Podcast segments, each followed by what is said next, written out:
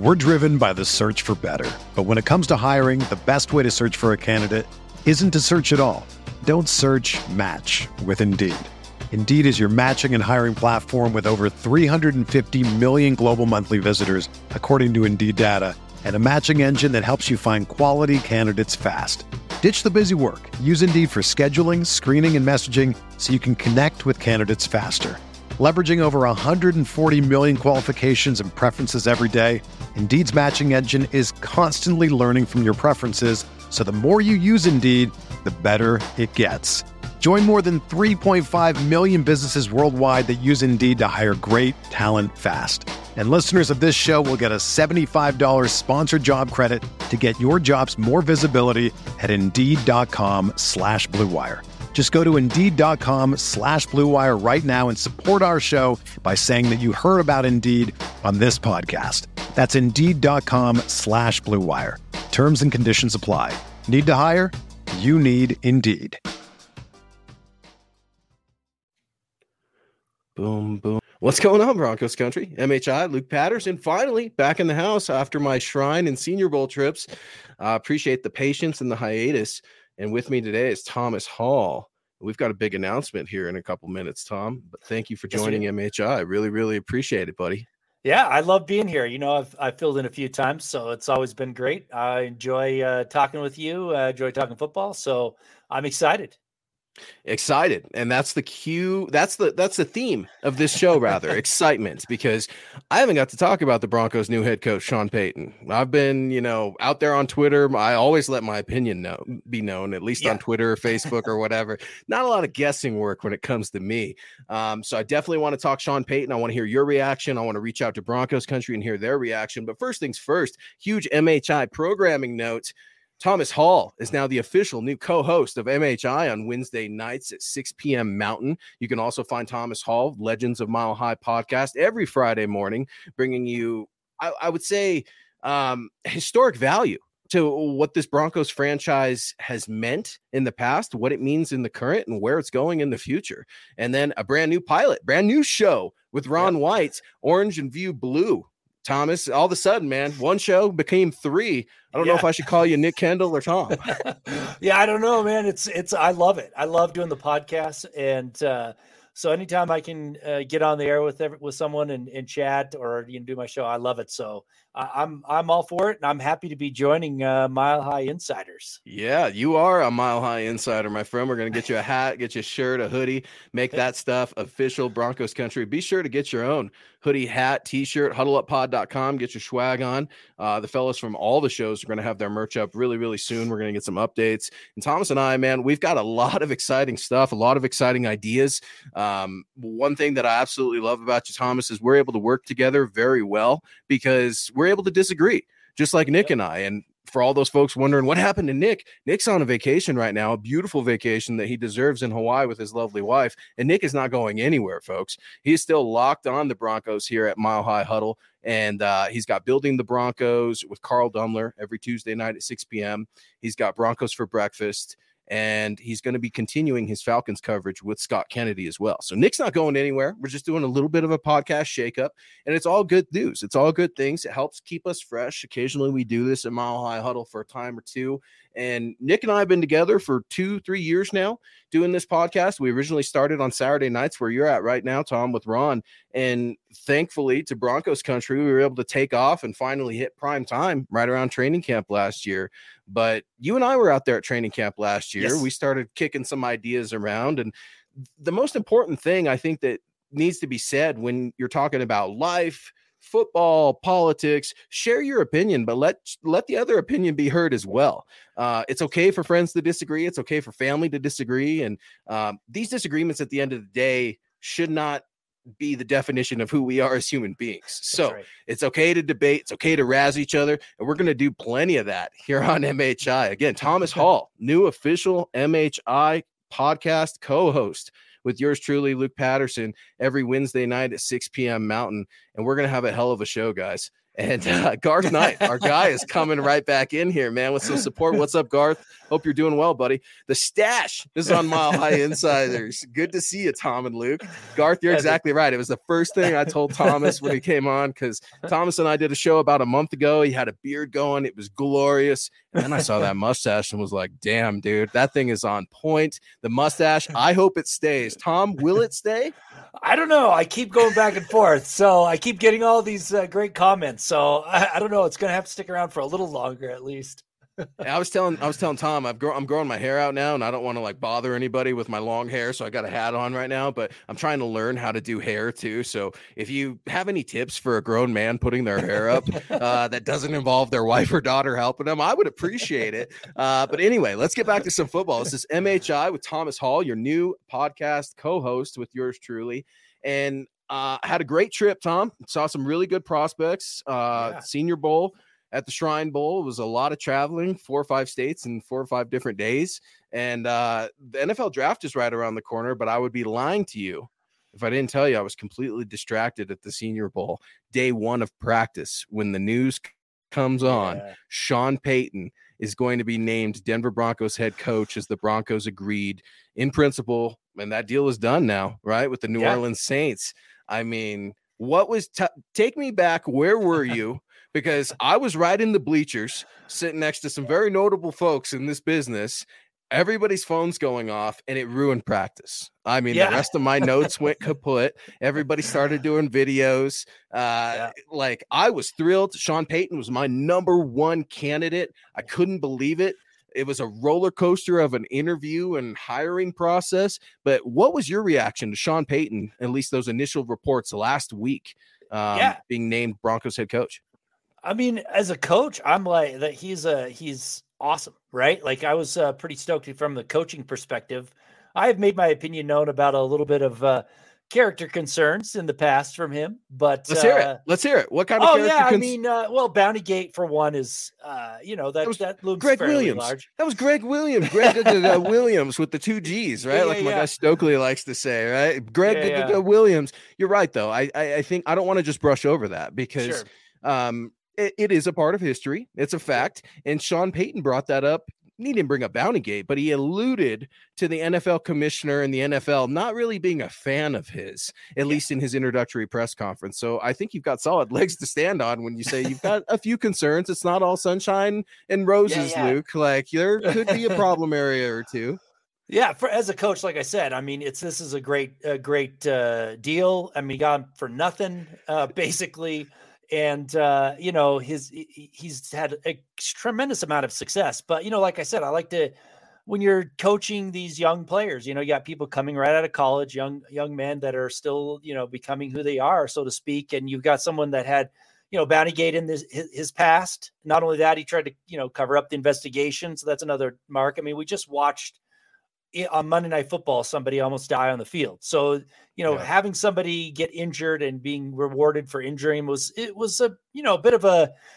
It took me a bit to get past that, and and so that's why he was never my number one candidate, uh, mostly because of that. Um, and then you know the whole the reason he left from uh, the Saints kind of caught my eye a little bit. I was like, well, he kind of jumped ship there at the you know when things are starting to look bleak. So those are the those are a few of the reasons why I had some concerns about his moral makeup, but as a coaching goes, and I, you know, people learn from their mistakes, right? They learn from yeah, their mistakes. Sure. He could be like, uh, you know, going, getting past that uh, different person, and and you know that that always happens. And so, you know, I can't. I, will see what happens on the field. I doubt they're going to have another bounty gate, obviously, but uh, hopefully he, um, you know, he seems like a seems like a straight shooter. Seems like a guy who uh, comes out and says what he what he feels, and uh, that's you know it's going to be a whole different ball game in uh, in Broncos country, in, from my opinion. That's a very fair assessment because you're giving you're, you're giving reasons for concern, you're giving areas for optimism, and I think that needs to be fair. Uh, it's hard not to for me to just fall all over Sean Payton because we've been wandering the desert forever and ever, and finally there's yeah. an adult in the room. Um, hands up if anyone's ever been dishonest before in life, and, you know. And and granted, you know, Sean Payton was I think 42 years old when Bounty Gate happened, but you're never too old to learn from your mistakes. Um, I don't think it's something he hides from. I think it's something that he's obviously gotten over. Uh, the NFL's obviously gotten over. We'll see, right? We'll see yeah. what NFL Commissioner Roger Goodell thinks of the rest of the Denver Broncos now that Sean Payton is in charge. But you're getting a man with pelts on the wall for me. Yep. Period. Um, and, and more than just a Super Bowl victory. This is a man that can change a culture. And when he went into detail talking about changing culture with the Saints from the equipment with towels to club dub, right? With the with the radio. And I want the I want the visiting team or excuse me, the home team to know when we're on the road that we're celebrating, that we're creating culture in all these different areas. I absolutely loved it because to me, that wasn't coach speak. That wasn't PR presenting a piece of paper saying, go read this. He f- spoke from the heart and he spoke from his uh, right off the cuff. And I absolutely respect that and love it. Uh, Drake Wally, what's up, man? Coming in with a generous 499 super. Thank you for joining the new look MHI yes, with Thomas and Luke saying, What's up, fellas? So, which wide receiver will benefit most from the Payton hire? My opinion, it's Courtland Sutton. The guy is a freakish athlete. We're driven by the search for better. But when it comes to hiring, the best way to search for a candidate isn't to search at all. Don't search match with Indeed. Indeed is your matching and hiring platform with over 350 million global monthly visitors, according to Indeed data, and a matching engine that helps you find quality candidates fast. Ditch the busy work. Use Indeed for scheduling, screening, and messaging so you can connect with candidates faster. Leveraging over 140 million qualifications and preferences every day, Indeed's matching engine is constantly learning from your preferences, so the more you use Indeed, the better it gets. Join more than 3.5 million businesses worldwide that use Indeed to hire great talent fast. And listeners of this show will get a $75 sponsored job credit to get your jobs more visibility at Indeed.com slash BlueWire. Just go to Indeed.com slash BlueWire right now and support our show by saying that you heard about Indeed on this podcast. That's Indeed.com slash BlueWire. Terms and conditions apply. Need to hire? You need Indeed. Hey, it's Kaley Cuoco for Priceline. Ready to go to your happy place for a happy price? Well, why didn't you say so? Just download the Priceline app right now and save up to 60% on hotels. So whether it's Cousin Kevin's Kazoo concert in Kansas City, go Kevin, or Becky's Bachelorette Bash in Bermuda, you never have to miss a trip ever again. So download the Priceline app today. Your savings are waiting. Go to your happy place for a happy price. Go to your happy price, Priceline. Thanks, Drake. Man, that we appreciate that. We appreciate you coming in with that. Uh, I'll jump in here. I think every wide receiver is going to benefit. I mean, we've had some pretty. Uh, the coaching last year was pretty suspect. So you you got a uh, you've got some uh, you know some pretty good uh, track record for Sean Payton. You got Michael Thomas, who was a second round draft choice, just like Courtland Sutton. Uh, mm. You know, he's going to find ways to use Sutton and Jeudy the way they should have been used to begin with. In my opinion, under Hackett, they were they weren't used correctly right out of the gate. Uh, it was more of a stereotype type use as, as opposed to actually getting those people in the right position to play. I mean, oh, Courtland Sutton's a big guy, athlete. We should make him the number one wide receiver, put Jerry Jeudy in a different spot. I, I think they should have flipped it. I think they should have had Jerry Jeudy in the number one spot to begin with and have Sutton uh, have um, you know have that person have Sutton being uh, used a little bit differently that fit his strengths. Doesn't have to be the you know that number one big wide receiver because you know you need to get separation. Uh, you know, off the line, and you know, just because you're big, you're not getting uh, separation off the line. You know, yeah, you know, not always. Jeudy could get separation. He's not big, but he's so quick. He was able to get separation, and we saw that happen the last few games. So, yeah, I think Sutton is going to be huge. I think he's going to be even farther removed from his injury, and hopefully that uh, hopefully that helps. But yeah, he. I mean, I'm looking for a big year for Sutton. He should have had a big one last year, but uh, didn't happen.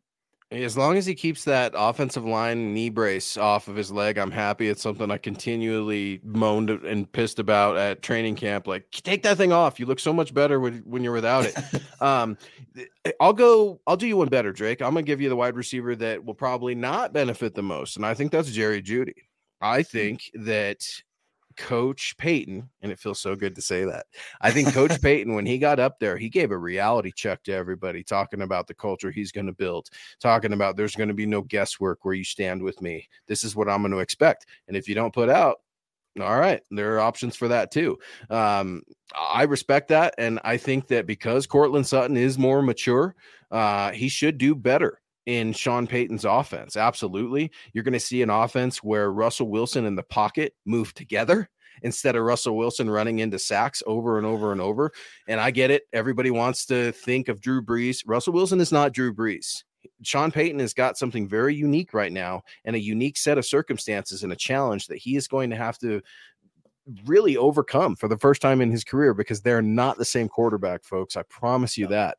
Go watch the film. I think that Sean Payton can absolutely uh, help Russ and help this offense. But Courtland Sutton, man, you should have arrived by now. I was on Twitter a couple years ago saying you're a top five wide receiver, and now I don't know that we could even go top 20 with Courtland if we're being completely objective and completely honest. Jerry Jeudy, I love his potential, but potential gets you fired. It gets you cut. It gets you fired as a head coach. It gets you released. Um, it can sour a fan base. And Jerry Jeudy has a lot of growing up to do, both on the field and off the field. We saw a lot of it towards the end of the year. And that was a great sign for the young wide receiver. But no more Twitter shows. Sean Payton is definitely making that be known as well. Um, yeah. Hard work is going to be done in silence, pretty much. And the folks that are always saying, "Look how hard I'm working. Look how hard I'm working." There's a lot of insecurity there, and I've done it. That's why I'm talking about it. I've done it, whether that be on Facebook, on Twitter, in my life. I mean, hey, I'm working so hard. I'm working so hard because you're trying to camouflage for some instability and some weaknesses. And I think Sean Payton is a no nonsense kind of guy, and we're gonna have to see what moves forward. Guys, you're joining MHI with Thomas Hall and Luke Patterson, the new co-host of uh, MHI. I'm super proud to have Thomas on. He's a good, good friend. We talk weekly, if not daily. Tom, um, we argue at training camp in the in the dog days of summer while we're yeah. both sweating out there on the hill in July. Um, we're already kind of planning some off-season trips for next year a little bit. So we've got a lot of exciting content coming here, specifically on this show. Uh, one thing I love about you, Tom, is you're always down. You're always down to put in that work, man. You're you're ready to ride, and I really appreciate that. Dr. Van Nostrand coming in. What's good, y'all? Sean Payton and the Denver Broncos. That is what's good. And how good did it feel to hear Sean Payton say, I'm going with the Eagles because I never want to see the Chiefs. Nobody win anything in our division. That made me feel good.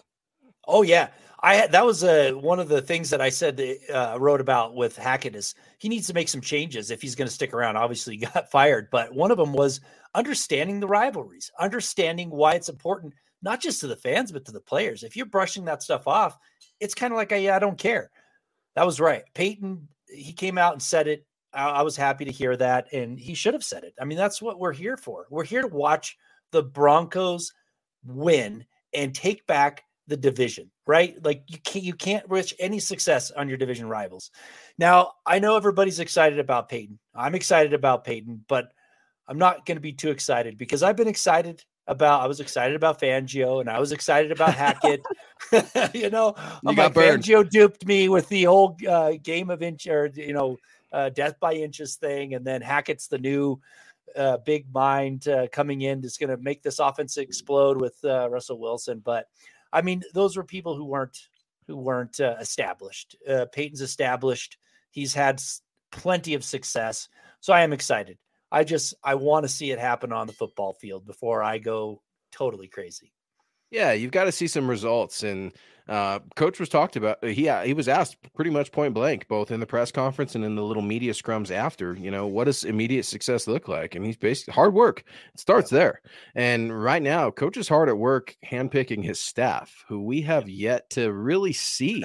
A lot yeah. of Broncos countries wondering what's going on. It's the week of the Super Bowl. Scouting evaluations are already be done. Are already being completed. And yes, folks, the Broncos were both in Las Vegas. I was right there, sitting right in front of them in Las Vegas, and they were there in Mobile for the Senior Bowl too. So George Paton's scouts are hard at work. They know what type of offense they're going after with Sean Payton. They've what about the defense? I see a lot of comments in here saying what what's going on with the defensive coordinator? Who's Vic Fangio? There was a lot of rumor there that maybe he was going to come to Denver with Sean Payton, right? That didn't work out. He's over there in Miami. I can't wait to see that fail because I don't think that Vic Fangio and Mike McDaniel are going to get along very well. Mike McDaniel is full of so much energy and so much youth, and Vic Fangio is a grumpy old genius. so I, I don't know about that, but we have a report and an article up right now on milehighhuddle.com written by Chad Jensen talking about Albert Breer possibly floating Mike Zimmer's name as a mm. potential Broncos defensive coordinator. If I say Mike Zimmer to the Denver Broncos, what say you? Well, I, I just don't believe it. You know, he's he's kind of too good to be true. well, not real. I mean, he's he's kind of taken the job uh, with Colorado. You know, with uh, with Coach Prime. I, I don't know. I mean, and you know, it seems to me that Payton is kind of leaning towards new, something new. You know, we're kind of seeing it with the offensive coordinator, right? Um, you know, the Joe Lombardis uh, immediately are coming to mind. But if that was yep. the case, he'd be already in. It'd be it'd be no problem. And I mean, I'm I I was writing out uh, people. You wrote about I, it, yeah, yeah. Who I thought might be might be coming in. Doug Marrone's name is one that you would think that could come in. You know, these established people that have offensive coordinator, um, you know, in their past. But we're talking. Uh, I mean, people are talking about like uh, Chris uh, or um, you know uh, Ronald Curry and uh, you know uh, uh, other names that are, are, weren't even on my radar, like people who are assistant coaches at the Saints, who are assistant with uh, with Sean Payton, are kind of his front runners already. And the same with the defensive coordinator, like Desai kind of came out of nowhere almost, right? He, uh, mm-hmm. uh, you know, he's he's uh, got. Don't get me wrong, he's got some great credentials. He learned under Fangio and John Fox and Chuck Pagano and even uh, you know Pete Carroll. I mean, those are all defensive minded coaches. He's got some great, great teachers. But that was a bit of a that was a bit of a surprise to me, at least, that his name is the one being uh, thrown around. So to me, Mike Zimmer is. I, don't, I just uh, I don't see it. I just don't see it happening. But you know, Sean Payton could convince him to change his mind and uh, come back to the NFL sometimes where there's smoke, there's fire. And Mike Zimmer's name is this is not the first time that Mike sure. Zimmer's name has been connected with the Denver Broncos over past couple years. I feel like Mike Zimmer at least comes up on on candidate lists for you, for me. Um, the man has done a lot in the NFL, and his defenses sure. are still being used. No, they're not the same as Vic Fangio, which being that Vic Fangio defense, man, say what you want about him. It's being utilized in the NFL by 65% of the teams, at least, if you want to talk about that. And that's not even in base coverage.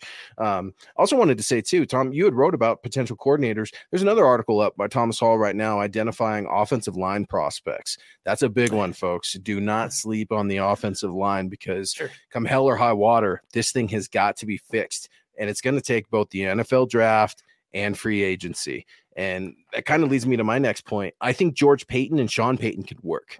100%. Yeah, I, I, think that initially, and I heard from lots of folks, I know, I know, per source. I didn't put it out there on Twitter, so it must not be true. Per source. I'm not going to issue you any guarantees. I almost cursed into the microphone there or anything like that. But here's the thing, folks George Paton, at the end of the day, He's a scout. What does the man love to do? He loves the scout. Sean Payton's not a scout. He's a head coach slash GM, if you will. Sean Payton has definitely got full control. No, no, no. I haven't read the contract or anything like that.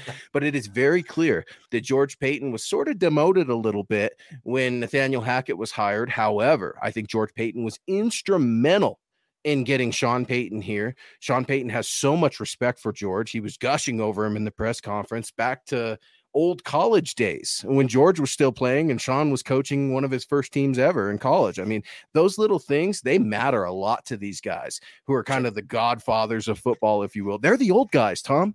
Yeah. I mean, Sean Payton and George Paton are the old guys in the NFL, right? That's how weird yeah. it is because you're seeing young offensive coordinators come up at 24, 25 years old. Then all of a sudden you're a head coach by 30. Doesn't yeah. always work out but I think George Paton and Sean Payton can absolutely work. Let's get in from our guy D Generation X. I absolutely love the name. I was a huge pro wrestling fan when I was a little kid, and D Generation X, they were the, they were it, man. Stone Cold Steve Austin, D Generation X, and I got in trouble in middle school for like flashing the X sign and doing the other sign that those guys did. But really appreciate the support on the new look MHI with Tom and I.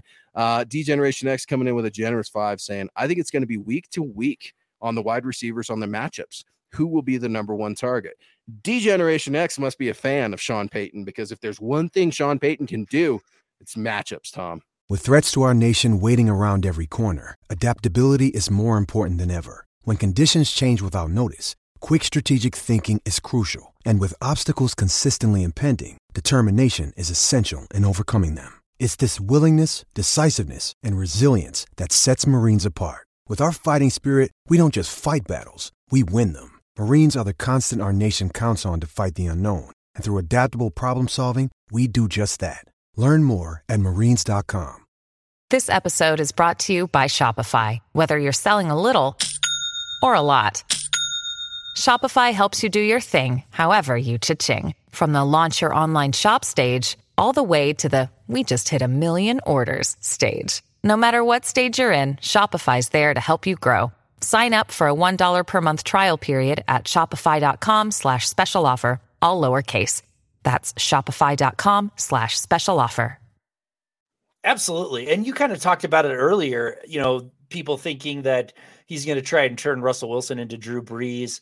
Uh, he's going to use the strengths of the players. And that's what is exciting about Russell Wilson and some of these other players that frankly have underachieved, uh, underachieved last year in part because they were weren't used correctly. And I saw it when when Sean Payton got Drew Brees. Drew Brees was an okay quarterback. He had one good season, but what Sean Payton saw was that Drew Brees was very accurate, a short passer who could throw his receivers open, and he made him a high volume passer. And that mm-hmm. is what Drew Brees needed. And that's why he has that's why he has a Hall of Fame resume. It's not because he was a great quarterback, it's because he was a good quarterback that Sean Payton accentuate, accentuated his strengths, and that turned him into a Hall of Fame quarterback. And that was Sean Payton's doing because he could have went anywhere else. He could have went to Miami, and he wouldn't be a Hall of Famer. It's just facts. When I was a kid, right, I know everything about everything, and my dad's always wrong. So when they cut Drew Brees for Philip Rivers, I was like, man, they're going to be the Chargers are going to be so much better off with Philip Rivers. It's not even funny, you know. And, and Drew had just injured his knee, tore up his knee against who? the Denver Broncos. Denver Broncos were on the road. I, I, forget which defensive lineman it was. It was right near the end zone, if I remember right. Um, that Drew Brees tore up his knee, but nobody saw the success with Drew Brees coming the the way that Sean Payton and him put things together, and it, it, takes a whole team. And Mickey Loomis was huge in that as well. Uh, I thought it was kind of interesting when Sean Payton was like, you know, I don't get the idea that everybody thinks this that I'm this, you know, warmonger and and I have to have things my way. Mickey and I got along great for 16 plus years, and look, there's going to be disagreement. There's going to be conflict. That's not a bad thing, folks. I know that there's so much conflict in this world that is a horrible thing, but it's okay to have some folks pushing against the grain a little bit. I know some of my closest friends, including you, Tom. It's about accountability and holding me accountable too. Don't tell me everything I want to hear. Sometimes you need to tell me the stuff I need to hear. And and that's a true friend. And I don't think you're going to get just the rainbows and lollipops from Sean Payton when he comes in and says, quote, anonymous donors and less social media He's coming in saying, quote, law and order. Remember, this guy's coming from the big tuna. He's a Bill Parcells disciple, and Bill Parcells played no games. I couldn't oh. imagine what that man would do with Twitter and everything like that in today's day and age. But sure. you're, you're getting a grown man in the office with Sean Payton, right? He's got grown kids. Uh, his son's a TCU grad assistant who wants to break in as a GM, right? He said that. I was like, wow, that's pretty cool. You got a boy that wants to be a GM. And we were talking about that before the show. If only the high school guidance counselors could have passed us that pamphlet of NFL right. GM, NFL scout, something like that. I looked twice. It wasn't next to the Army pamphlet. Uh, but it, it's just one of these things where I think George Paton can work, Sean Payton can work, and Russ can work. And yes, folks, I, I saw it and there's a lot of articles out there. It's a big one today. Russell Wilson story, of course, with his charity. Um, I don't want to brush over that, but Tom, I know you've read it. I've read it. I feel a little uncomfortable commenting on tax documents with the IRS and stuff like that when I don't necessarily know the whole story. We're only getting it from one source.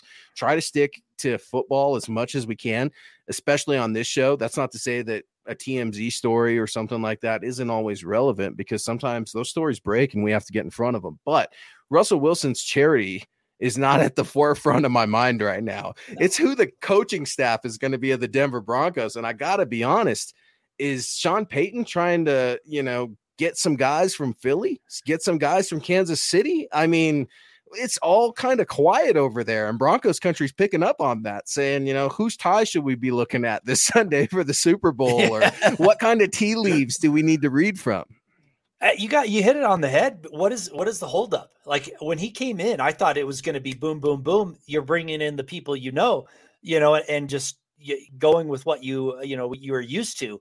But that's not happening because if he was, it would already be a done deal. Maybe he is waiting on Philly, maybe in, in Kansas City. It, it is possible, or maybe he's trying to just you know figure out of the of the up and comers where are we going to put these people, right? Like because they're yeah. he, he's looking at some up and comers that you know, are might be a surprise offensive coordinator. You really he's the play. Yeah, he's yeah. the play caller, right? So I mean, does sure. does do, do the next set of quarterback coach, offensive coordinator, do that? Those don't need to be home runs, right? I mean, they're not no. slam dunk Hollywood A list name. You got that in Sean Payton already. You've got it. Hell, you've got it in ownership. I mean, we don't need any more A-listers over there at UCHealth Training Center. I assure you, our yeah. guy one of the OGs, Gary Leeds Palmer, coming in with a very generous $10 super. Thank you so much, Gary. I hope you and your family are doing well. Thanks for joining the New Look MHI. Uh, good evening to Luke and Tom. Shout out to Broncos Country. Welcome to MHI, Tom. We fans will benefit from your analysis. I completely agree. I benefit from your analysis all the time. Uh, it's Tom's got a couple articles up right now on milehighhuddle.com, not just about potential prospects in the coaching realm, how to fix this offensive line as well. I believe you listed eight free agent offensive linemen. Correct me if I'm yep, wrong. I did. Um, yeah, that we got to get this fixed. And yeah. s- sometimes the beautiful thing about analytics, and God bless Nick Kendell on a beach somewhere in Hawaii right now, he's all about analytics too. Analytics don't have an opinion, which is good.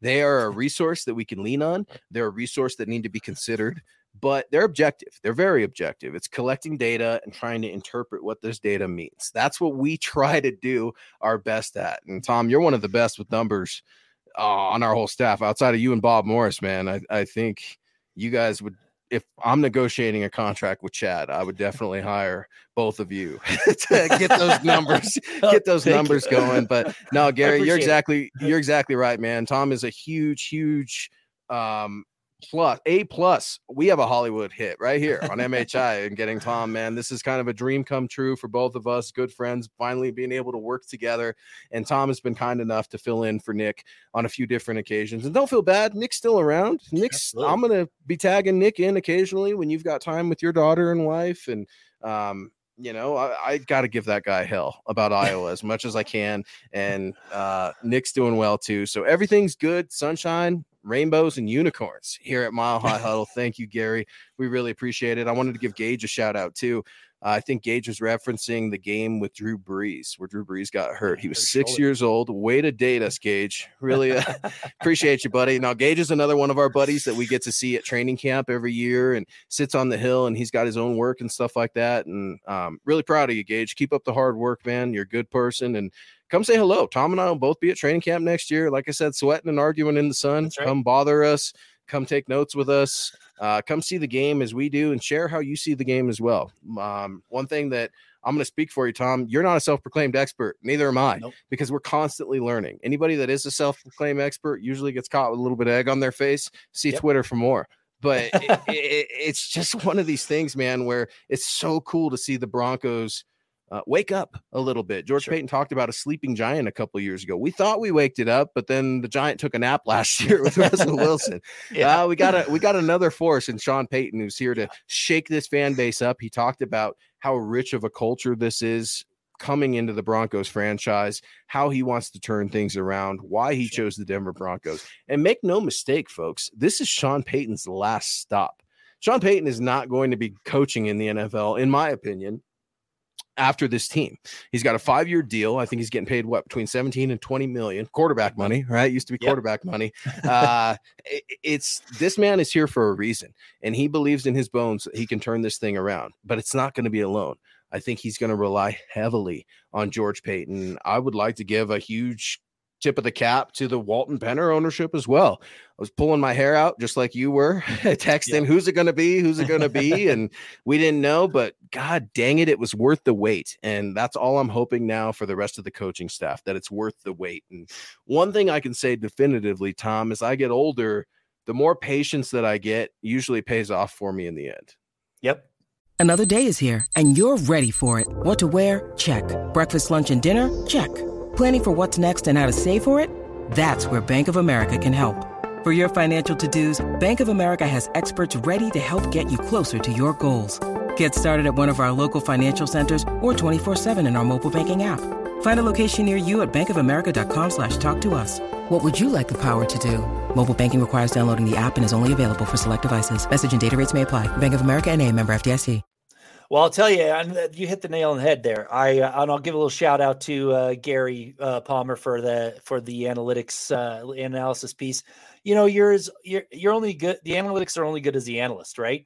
And uh, you know, the old saying is like is you know, there's lies, damn lies, and statistics. Well, you know what? Numbers don't lie. It's it's who analyzes them and it's who watches the film. And if they're wrong and they're getting it incorrect, then that's where you get the lies that come in. But numbers are numbers, right? And uh, and um, you know what when we start to rush and we start to make quick judgments, like you said, with numbers or tape, you're going to get it wrong right? It's just the way it's going to be. You yeah. watch a couple, you watch a couple highlights on YouTube, and you say, "Oh, wow, this is going to be a great prospect," but you fail to watch uh, ten other tapes where that prospect wasn't very good. so, watch, yeah, watch the Exos film, folks. You got to watch the right. Exos film. That's right.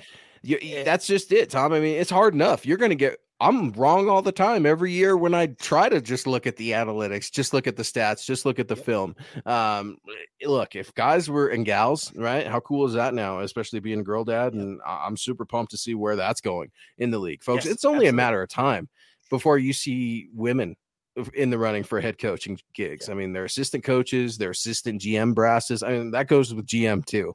And and that's really, really cool to see um, the NFL breaking down some stereotypes, breaking down some of the norms, and uh, talent can come from anywhere. That's the one thing that the Senior Bowl and the Shrine Bowl have both taught me. Uh, it doesn't matter necessarily where you go to school. And I saw the NFL put up a tweet today talking about how many players from Alabama and Georgia and Auburn are going to be at the NFL Combine. And then I looked at the quarterback list. Stetson Bennett, are you kidding me?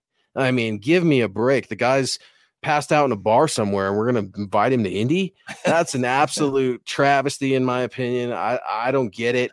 Um, and Ozzie Newsome, the great Ozzie Newsome, the one time I met him, said something I'll never forget. Don't YouTube scout. and uh, I'll never forget it. I throw that tweet out there every year. I mean, we all do it because we're all human beings. You can't help but fall in love with a highlight reel. But you said it best, Tom. Context. Context matters, whether it be in football, whether it be in business, whether it be in relationships. I mean, you can't just spit stuff out for stroking your own ego, hoping that it's going to work out. You've got to actually have some evidence based material to support your theories. Otherwise, guys and gals aren't going to respect you very long in this business. And when you're on the road like I am, and you're bumping elbows with these scouts at the bars and um, you're sitting with them they know they know who's what and who's talking to the agents and who's talking to themselves watching film you know saying you should go get this guy and uh, it's it's a it's a cool thing with the nfl draft man because you just never know. I hate to say it's a crapshoot because so much work goes into it. It drives me crazy, kind of a faux pas, right?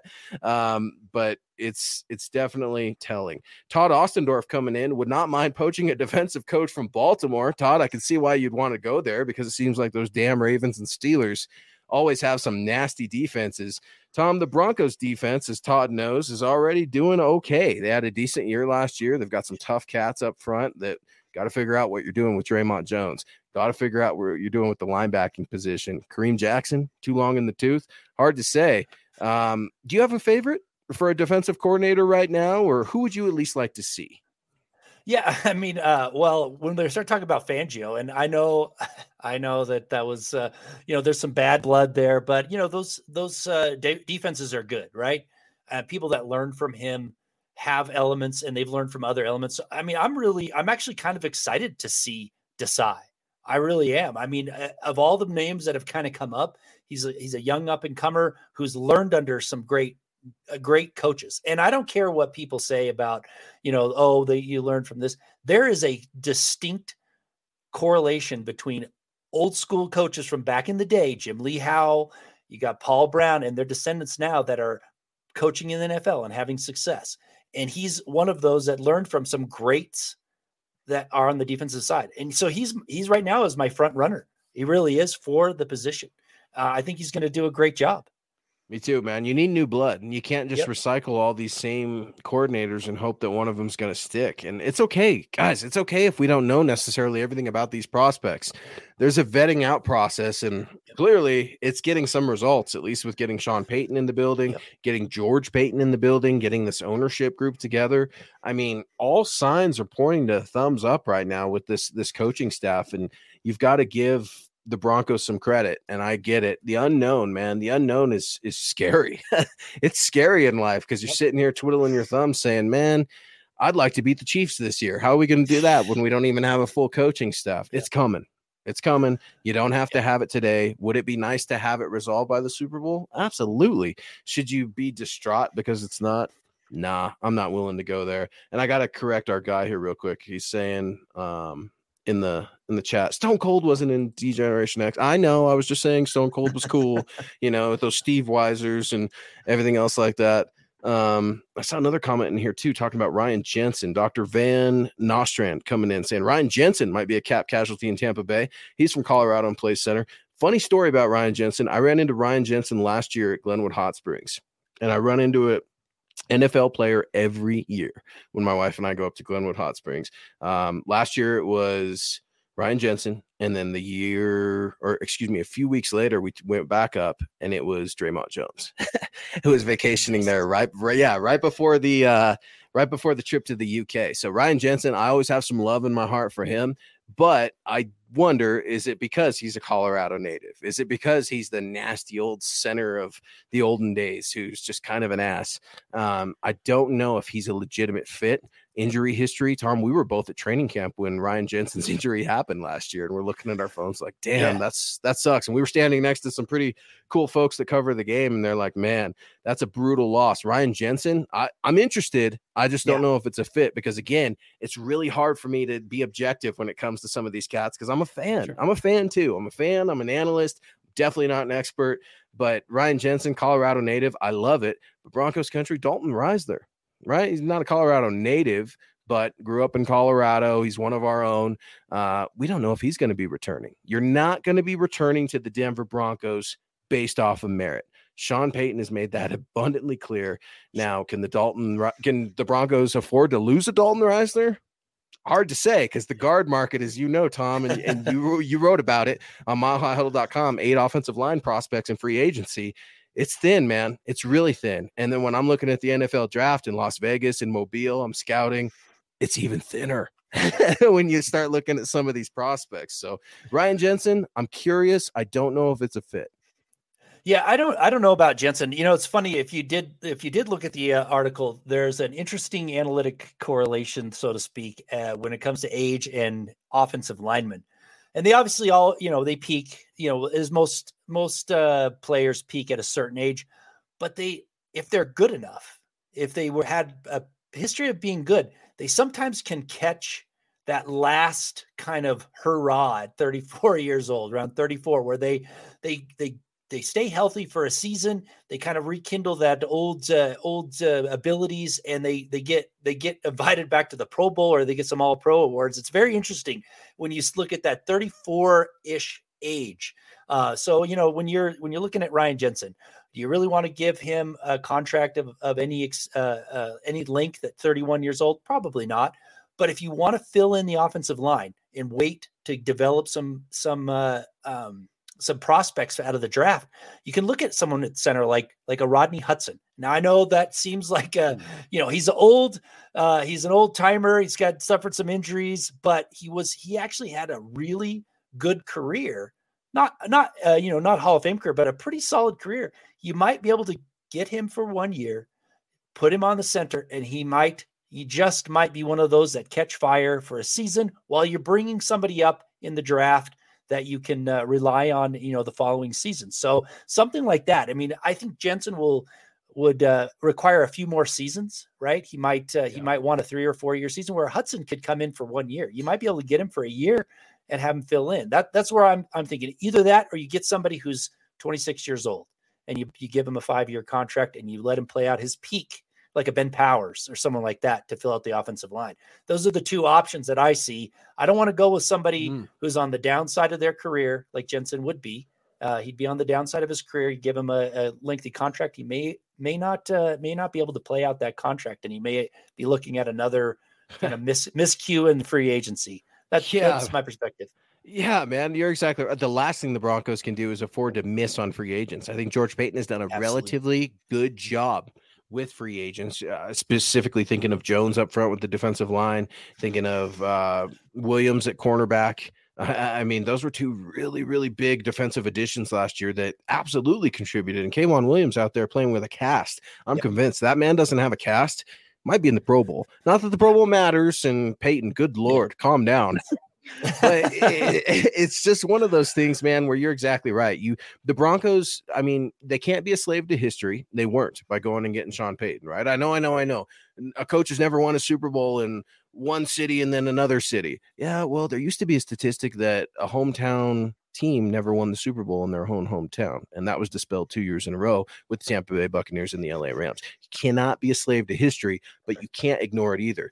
Looking at Sean Payton's film and looking at some of the Saints film, it's it seems like a, a power gap scheme, if you will, with the offensive line. Definitely no zone uh, or anything like that. And Butch Barry, my God, he butchered that offensive line. We heard about that last summer from yep. some really good sources. Only difference is we didn't go out there and guarantee it and put per source. Uh, it, it's just one of those things, man, where you're right. The Broncos have brought in one year mercenaries and had success.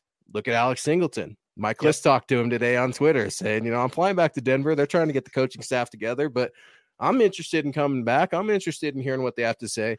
But Alex Singleton was there making the rounds at Radio Row as he should because he's going to get paid good money and he wants to get locked down to a long term deal. He's tired of being that mercenary in the NFL. And that's not to say that the mercenaries can't work out and that there's not a spot for them, but the Broncos are definitely going to have a few of those mercenaries. Ryan Jensen would definitely be a tone center doc. So I like that. Uh, Deanna Hendry, thank you for joining the show, Deanna. A huge, generous $20 super. Congratulations. Great show to be on. Super happy with Coach Payton. Can't wait to see his coaching staff. Deanna, you were very, very kind. This was super hard to keep in the bag for me at least a couple days. I hate yeah. secrets and I like love to spoil surprises. I'm the guy that goes out on like when you're Christmas shopping and gets the Christmas gift and goes home, wraps it. I want to give it to the person like right then and there. my daughter, my wife, whoever, friends. I'm like, here, I just want you to open the gift gift and it's hard for me to keep a secret. It was tough to keep this a secret the past couple days, but this is a good thing. A lot of times we talked about it earlier, people fear change we jump into it here at Mile High Huddle because we change things for the better, not for the worse. Nick is doing big things, not only writing at milehighhuddle.com, but he's still got his other couple of podcasts here covering the Broncos, building the Broncos on Tuesday night at 6 p.m. and Broncos for Breakfast with Scott. He's also covering the Falcons on Scott's separate channel. So, Deandra, thank you very much. And you guys are going to be very, very pleased with Thomas's analysis. analysis. You're going to be pleased with him fighting me tooth and nail over the nonsense that I spew on a weekend and weekend basis. And uh, it's going to be fun. We've got a lot of ideas in the works right now. Um, to be determined, to be revealed, if you will. But we've, we've got a lot of big plans for MHI, and I can't wait to see where this show goes. Mark Ward weighing in again as well. $5 super. Thank you, Mark. And thank you for joining. How do we feel about Damani Leech saying that new uniforms and possible logo changes are on the way? He said it yesterday. Man, that would be great. I uh you know, I've been I've been around a while uh, as you know, Luke. I uh I've been watching the Broncos since uh the early days, so to speak, um as a kid. And man, I, I love the old logo, but I don't want them to go just go back to the old logo, right? I want them to bring in some new uniforms that are an ode to the old uniforms, but with a fresh new perspective. I don't want to just have Ooh. slap the old D back on the helmet and then say, here's a here's our new uniforms. Like be some be creative, but not terrible. Don't go don't go overboard. Don't try and outthink yourself. Make it nice, classy, but you know, also with a kind of a, a, owed to the uh, the new Broncos. That's my thoughts on it. But Mm. yeah, a new new new logo, new logo, new colors. Uh, get back to the orange would be perfectly fine with me. I hate it. I absolutely hate it because this should be the last thing on their minds right now. And Sure. I get it. This is Damani Leech's job, so I'm not trying to disrespect what he's saying. Obviously, I'm very curious to see how he plans to bring this franchise back uh, from a business standpoint. I mean, this Tom, we've never seen anything like this. People aren't only not going to the stadiums; fans are tuning out of games, and Yeah. I never thought, and I get goosebumps saying this, and no disrespect to hockey guy or basketball guy, but I never thought for like the final few weeks in December and January that the Colorado Avalanche and Denver Nuggets would be the talk of the town, the focus of the town, because even when the Broncos are putrid, people want to talk about them, people want to rail on them. People were checking out last year because they were over the drama, they were over the lies, they were over the BS. And the last thing I need anybody worrying about is a new logo. That being said, now I can get off my old grouchy man pedestal. Maybe a new set of colors, some new threads is exactly what they need to usher them into this new Sean Payton era. I talked about Sean Payton and Club Dub. And if you don't know what Club Dub was, they uh they being the New Orleans Saints and Sean Payton threw down a pretty pretty coin uh, asking around about it uh, with the New Orleans Saints to upgrade their audio equipment. So when they were on the road and won on the road, that uh, they got that dub and other team could hear it. They wanted to be loud, they wanted to be exciting, and they wanted to be together. And I like that a lot. And what better way to motivate a a group of grown children, right? Because this is a child sport that we love so much, and we are all at the heart of it. Just little boys wanting to play catch. Uh, Eh, man, new uniforms gets players talking. Why do you think some of the best players in the country go to Oregon every year, right? And every year I'm at the senior at the shrine, man. I'm trying to figure out which player is in Oregon because they're changing their helmets, they're changing their colors, and all sorts of things. These type of moves get not only the fan base excited, but they get the players excited. And yeah, I think there's something to look good, feel good, and play good, but it cannot be the focus. Like you said with Sean Payton, before you start celebrating it, you'd like to see some of that hard work transition into production. So I'm kind of there with the uniforms. But Mark, that was a really, really good question. I didn't even see that yesterday. I, I know didn't see it Damani. Leech. I know he's been on this for a little bit, and he's been kind of promoting it the last six months, or rather a year since he's been here. Um, but new threads, what better way? To get Broncos country back in it. Now, I don't know if Broncos country is going to go buy those jerseys right away because I was one of them. I bought my wife a Russell Wilson jersey out there at training camp for putting up with me being away all summer and all winter long. Um, and she's looking at me like, dude, why don't you get me a Pat Surtain jersey? but I that's not, you know, that's not the point. I think that it could definitely excite the fan base. Yeah. Uh, two things that might make may, might make it a little more exciting. One on the uniforms. 1997 was when I they changed uniforms, and lo and behold, back to back champions. Now, I'm not going to say that uh, the uniform is what's going to make or break anything, but I will say this: when I'm looking at the p- prospects that Sean Payton's going to bring in for coach, it gives me a little bit of uh, hope because you, sometimes when you bring in an older coach, they're kind of set in their ways. But if you're bringing in younger, talented coaches, they're going to have a different perspective. And that's what I, if he brings in the, some of these young guys like Desai or, or some of these people that we weren't really, uh, weren't really focused on, that means he's thinking about other perspectives. He's thinking about working with George Paton. He's thinking about working with young guys. That's going to bring a different. It's going to, like you said, your your friends tell the real friends tell you when you're wrong, or they tell you, uh, you know, do it a different way, right? And that's what he's looking at. And if if he was just to bring in Doug Marrone or or Joe Lombardi or whatever the people he's familiar with that he's been with forever, and Mhm. that's just a done deal, I wouldn't be as hopeful as bringing some of this young, new young minds that are going to think differently and I think that's what should get people more excited about Sean Payton and the Broncos' future than than some new uh, new uniforms, although they are fun. But thank you, Michael, for coming in with this Facebook stars. Saying Mike saying, Luke, what position stands out at the Shrine Bowl and the Senior Bowl that Broncos can draft in the 2023 NFL draft? And I'm glad he asked that because I wanted to say this. You were you were out there, and it- you know that that's huge. You were out there at practice. You were out there with the other scouts looking at these players. Not many people get to do that. They, like I said, they watch YouTube or whatever. You're there, and you you have some expertise that nobody else has on the show. So uh, I'll I'll let you jump on that. I appreciate it, man. Yeah, it's why I make the trip. It's a pain, right? Nobody likes traveling in the airport. Um, nobody dislikes groups of people more than me, and just because I get annoyed all the time, and I'm grouchy old man now. Uh, but it, it, no, man, it's there's so much to be said for being there and putting in the work. And one of the biggest things that I've gotten guilty of in the past, and I try not to do it anymore, and I try to reevaluate how I look at player evaluations and scouting every year don't go into it with preconceived notions. All right. We all have favorites. We're human. I have colleges that I root for, friends at colleges, former players at colleges, prospects that I've become friends with. Some have made it in the league, some haven't. Um, so we all have biases, right? But we can't bring those biases into the evaluation process. And it's something I continually try to learn from. Um, as soon as I got to Las Vegas, one of the first prospects that that caught my eye was Dante Stills. He's an edge defender out of West Virginia. This man turned heads, six foot four, 289 pounds, was dominant in the pit, dominant in one on ones, disrupted team activities over and over. Uh, this cat was just right up there with another one, Jeremy Banks, linebacker out of Tennessee. This is a guy that folks know about. He's not really a, a, hidden gem out there, if you will. Um, he leaves a little something to be desired. And, you know, standing only six foot one, I think 220 pounds or so. But the Broncos have got to address the linebacker position.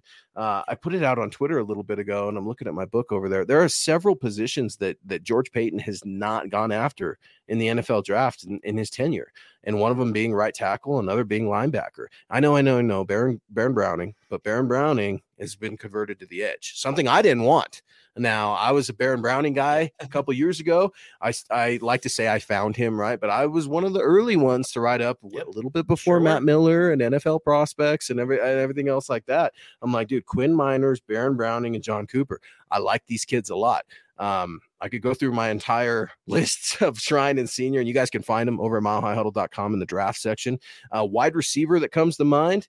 I know, I know, I know. We've got lots of wide receivers, but what do the Broncos need most? Draft capital. They need ammo to play with. Do not be surprised if you see George Paton quietly shopping some players in the offseason. No, it doesn't mean they're not good. It doesn't mean they weren't a fit here. It means that the Broncos have some ground to make up if they want to build this team up the right way. I'm not suggesting that you should go trade Courtland Sutton or Jerry Jeudy, but I'm very curious as to what they go for, specifically Jerry Jeudy with his stock on the rise. Michael Wilson, wide receiver out of Stanford. And let's shift base from Las Vegas over to Mobile. This cat was the bell of the ball for for Senior Bowl. Didn't drop anything, burning wide receivers one on one, six foot two, two hundred pounds. But the player I was probably the most excited about in all the trips, and I found a quarterback that I liked a little bit. Got some pushback from some folks. The Appalachian State kid. I wrote him up. He was out of uh, Shrine in Las Vegas. Chase Brice, lots of lots of game film on this guy. This guy played at two, three different universities. He's six foot three, 235 pounds. Um, this is a man that has played a lot of football, folks. And one thing you need is a lot of reps in this league. That's not to say he's the next undrafted gem, right? But it was um, Bryce or Bryce, Brock Purdy was at the Shrine Bowl when I was there last year. And then we're all looking at him this year like, huh, man, who's the next Brock Purdy going to be? Here it is, Tom. I'm gonna give you my favorite guy. Well, I don't know if I'm not gonna make you guess it, but Cody Mauch, offensive lineman out of North Dakota State. I thought I found a gem when Quinn Meinerz. Cody Mauch makes Quinn Meinerz look a little uh, poor and left to be desired when you look at okay. compare Senior Bowl prospects. This is a guy that played quarterback and tight end in high school. When you go and you look at his picture, he looks like uh, the way an offensive lineman should look. He's missing his front teeth. He's got long red hair, kind of Ryan Jensen esque, if you will. Sure. But the thing I love most about Cody Mauch, he can play all five positions. He was taking snaps at the center position by the end of day two um, not getting beat on one on ones. He would be an immediate prospect to come in and challenge whoever at the right tackle position. This is a guy that his stock is climbing. I know the Broncos don't have that first or that second. They would probably be looking at him with their first pick in the third round, and they might have to trade up to go get him. This guy was the bell of the ball, man. A six foot six, 300 pounds, lean, very lean. I'm talking he could probably add a little bit of weight to his frame. Um, he only allowed one quarterback hit and one sack last year at North Dakota State. Now, take that for what you will. It's North Dakota State, right? So you always have to have some context there. Is he ready for the big boy leagues? I thought Quinn Meinerz was ready immediately, and he came out and played his ass off his rookie year, and then Butch Barry tried to ruin him this year. So it's hard to have a fair assessment on Quinn Meinerz. But Cody Mauch, man, I, I thought about you because it was right around the same time, maybe a couple days before you released your offensive line article on eight free agents. And I'm thinking, man, whoever those free agents could be, this guy, Cody Mauch, is a prospect that you can mold. He's a prospect that can play all five positions, and he'll do whatever you ask him to do. And he was the bell of the ball, the Senior Bowl. Versatility, man, along the offensive line keeps you in the NFL. It just does. You, if you can play multiple multiple positions, you uh, even as a backup, you know, you're that swing guy that can uh, stick around and play a lot longer than someone who specializes yeah. at right tackle. So well, and I think I think a lot about your show, Legends of Mile High, on Friday mornings because you're such a diehard fan of the Broncos O line of old, and who isn't? I mean, they, they they they took, and I'm talking specifically the 97, 98. Hell, we can go back 94 to 98. Um, these guys took a quantum leap in the game. They got away from the big bulky guys that could only road grade up front to let's move and get you in space. Let's get some powers. Let's get some counters. Let's get some pulls. I mean, they're asking offensive linemen to climb to the second level in a day and age where the offensive line were kind of just happy to get the linebackers in that mess, uh, yep. get them to take some false steps up front. So, how do we get back to those days, man? Let's change the game. And I hate to say this because I'm tired of the Kelce versus Kelce coverage, but Jason Kelce is a fun player to watch, man. Yep. When you watch him play center, he can move, he's athletic, he's got his head up. And that's what I'm looking for with a lot of these prospects. Again, this is not a deep offensive guard or center or even op- offensive line, period. Draft class. Uh, free agents, that's going to be huge. I'm not saying that's going to be the best pool to draw from either, but you work with what you got. And I refuse to believe that that these analysts, these experts that come out and say it's a horrible year to draft this, this, or that. Okay, that could be true, but at the same time, that doesn't mean that these guys should be condemned for their play. We have no idea what the fit's going to look like with the coach. We have no idea what the offensive scheme is going to look like. So we should at least give give these guys a chance and, and, try to let them settle into their role. But this offensive line, man, talking to some guys in Mobile and in Las Vegas, could be looking at four out of five, maybe even five new offensive lineman up front. Garrett Bolles coming off of an injury, coming off of a down year. Uh, he's got that contract. Do they ask him to take a cut? Do you see what you can get for Garrett Bolles? I mean, all of these sorts of things are up in the air. Deanna Hendry, not up in the air. She's given us so much love and so much support. Thank you for joining Tom and I on the new look MHI. I agree with you, Luke. Our uniforms look great. Helmets are the best. Uniform colors, okay. Uh, but I'm okay to get a fresh look. The helmets don't need to change. We have the best looking helmets in the league. Um, ah, man, the helmets. I'd be okay with the helmets, Deanna. I'd be okay with the helmets because I like the D, the old school D, but I like the powder blue. I don't like that orange stripe with the navy blue. I don't like that, man. That doesn't do it for me. Um, I'm a fan of the orange jerseys myself. Do you like the orange jerseys at home, Tom? Oh yeah, I like the orange jerseys, and, and that was kind of my point, uh, Deanna. And thank you so much for the super chat. We thank really, you. really appreciate it. I want the new logo on the helmet to give a kind of an ode to the current helmets. That was kind of my point, right? Keep it, keep it a little bit fresh, make it new, but but don't forget about the heritage, right? You don't want to just go back to the old D logo. You want it to be something that says, "We remember we won the three Super Bowls in this jersey." In this logo and keep it around, but just freshen it up, make it a little, bit it. different. I got it. Could we can we do what the Steelers did and do one on each? What if you had like a D on one side and then the Bronco on the other, right? I mean, or would that just look dumb? I mean, I don't like, think so, man. no, you don't. No. Okay, maybe maybe that looked dumb. We can't do that one, Deanna. I'm trying. I'm yeah, trying. No, thank, uh-uh. thank you so much for all the support, Deanna. Yeah. You guys are showing us so much love. We only have a few more minutes left. I'm trying to get to everybody here. Um, let's get to this question here from Yeti in the Mist. I absolutely love that. 199 super. Thank you very much. Any news on Jerry Rosburg coming back as special teams coach? Um, no news. Nope. Uh, I guess I would say I'm not hearing anything. I'm not going to lie to you and tell you I did. I'm curious uh, if he would. I'd be open to it. Absolutely. He yeah. did one of the best things ever, in my opinion, in firing Butch Barry. Couldn't wait to get that man out of the building. It was ready for him to go last summer. Um, but he also challenged Russell Wilson. Jake Heaps, sorry, you got to go, private quarterback coach. And remember a couple months ago when yours truly was the devil for saying that perhaps Jake Heaps was mercurying the, the quarterback waters over there? Yep. And I don't know Jake. I'm sure he's a great guy. He had uh, great success in his NFL and CFL career, more than I did, right? I've never played quarterback in the NFL or anything like that. And I'm certainly not trying to be disrespectful of the man, but my God, uh, how many bosses does somebody need? You know, how many right how many voices in someone's ear does somebody need? Jerry Rosburg's like, that's got to go. Sean Payton said, quote, that's foreign to me. And that's not going to be happening here. Um, I feel vindicated with that because that's common sense, folks. I'm not taking victory laps on it or anything like that, but it's common sense. I mean, too many cooks in the kitchen. That was a huge problem. And I know that wasn't in reference to let Russ cook or anything like that. It's kind of natural. Uh, but it, it's Jerry Rosburg giving that accountability. That is so important. Um, one thing I couldn't stand about Jerry Rosburg were the press conferences, man. I mean, he would get up there, and I don't know if in his past life or in his future career, if he ever wants to be a writer or a poet, but that man could do it because he'd get up there and tell you how beautiful the sky was and how great the day was. And if you need a motivational speaker, it's him. But accountability, that needs to happen. Tom, special teams has been horrendous for the Denver Broncos since 2003. Yeah. Well, well, when is that going to stop? yeah, I mean, you got to think about what happened. Like you, you, you always had it. You know, if you had a sub, a substitute teacher or whatever, the kids went nuts. And Nathaniel Hackett was like the substitute teacher that came in, and they were just doing whatever the heck they wanted, right? Yeah. yeah. And then Jerry Rosburg came in and was like you said, the teacher came back and was like, "This is enough, is enough," you know. And and Rosburg, I don't, I didn't think he should be a head coach but he, you know, they're not looking at anybody that I know of, uh, special teams, right? They never, they're, they're not out there. There's no rumors about another, like trying to poach a special teams assistant from somewhere else. So right. he might be in their plans. I don't, I don't know.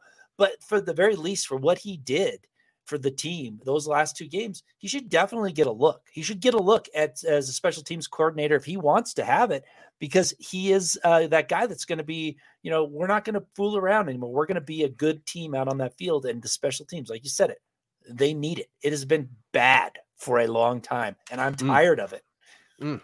It's horrible, and I'm ready for a change. Um, I'm ready for lots of changes, and I'm not a guy that just make change for change's sake. But um, Zach Azzanni, I, sorry, man. I'm ready for a new wide receivers coach. Um, Brandon McManus, sorry. I'm ready for a new kicker. Uh, unpopular opinion, call me crazy, but I'm done with it. Well, you'll always have Super Bowl 50, but the drama on the sidelines, the drama on Twitter, I mean, you do not need to be calling radio producers out for counting your missed field goals in training camp. My God, Brandon, you're a Super Bowl champion. Uh, I re- appreciate and respect all the work he's done in the charity, in the community, but for the love of God, the kicker should not really be the voice of the team. Um, yeah. When the kicker is your player rep, that's kind of says it all. um, well, you know, and I'm not trying to turn this into a Brandon McManus dogfest as we close out our first MHI with Tom and I, but uh, I'm ready for change, and, and change isn't a bad thing. We're talking about change on this very show. I mean, some changes were made on MHI to bring Tom over, and that's okay. It's a win for me. It's a win for Tom, and it's a win for Nick. Nick's doing great. Nick's not going anywhere. It wasn't any trouble or issues or anything like that. I love Nick. Appreciate Nick. Respect him and and thank him for helping me and and working to get this show with where we're at now. And I can't wait to see where we're going to take it. But my God, it's okay to change, folks. Do not be afraid of change. And this is coming from a man who fears change a lot. I like to be in my uh, realm. I like to be in my rhythm, and sometimes you got to shake that stuff up for growth. Yeah.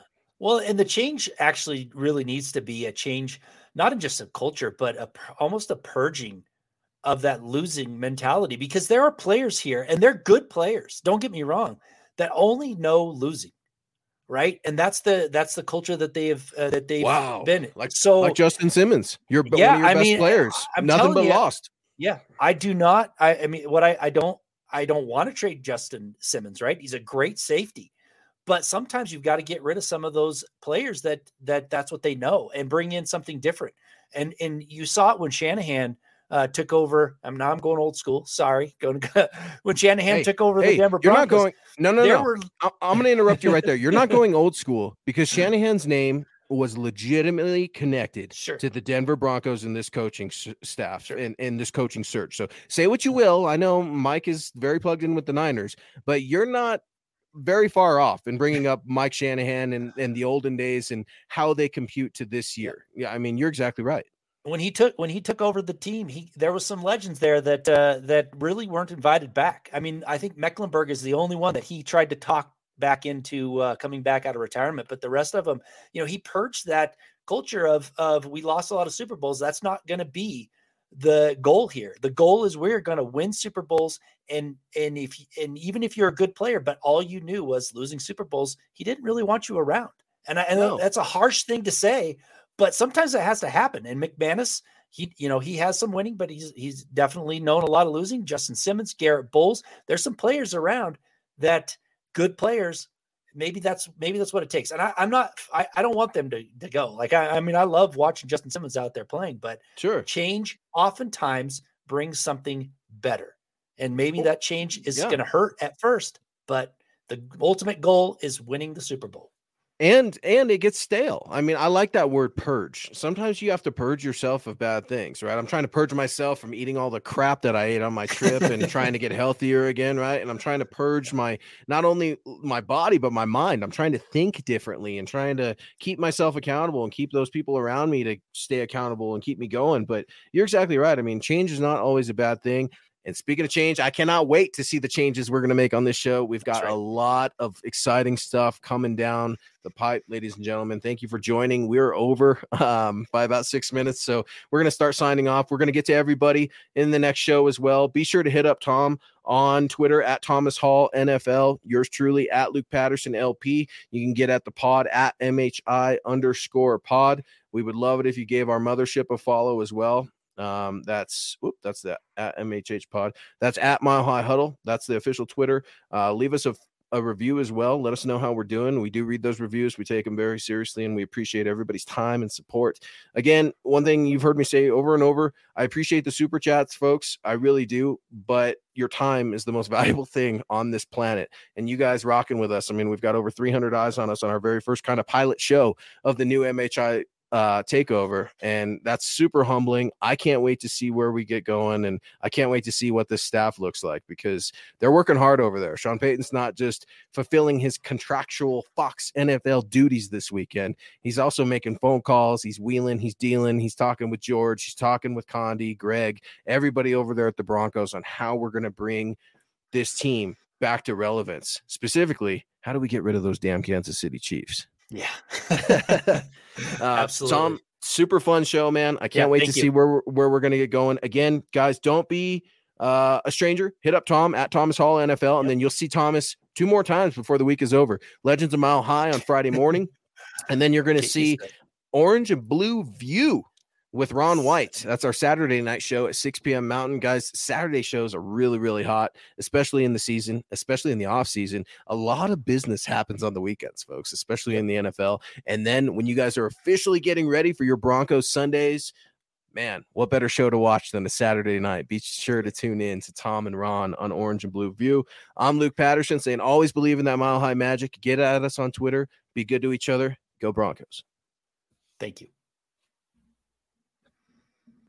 It's happening daily. We're being conned by the institutions we used to trust. The mainstream media is distracting us with meaningless headlines instead of focusing on the harsh realities facing American families. Time is short before something big happens, and that's why so many folks are preparing. They're becoming self reliant by investing in emergency food storage from My Patriot Supply. Go to mypatriotsupply.com and secure four week emergency food kits for each member of your family. Each kit contains tasty breakfasts, lunches, and dinners, averaging over 2,000 calories per day. Save $50 on each four week food kit you purchase. Plus, get free shipping on Ready Hour four week emergency food kits. You're not ready if it's not Ready Hour foods. At My Patriot Supply, you can also get solar power generators, water filtration units, heirloom seeds, and survival gear. Order by 3 p.m., and your unmarked boxes ship the same day. Shop MyPatriotSupply.com today mypatriotsupply.com.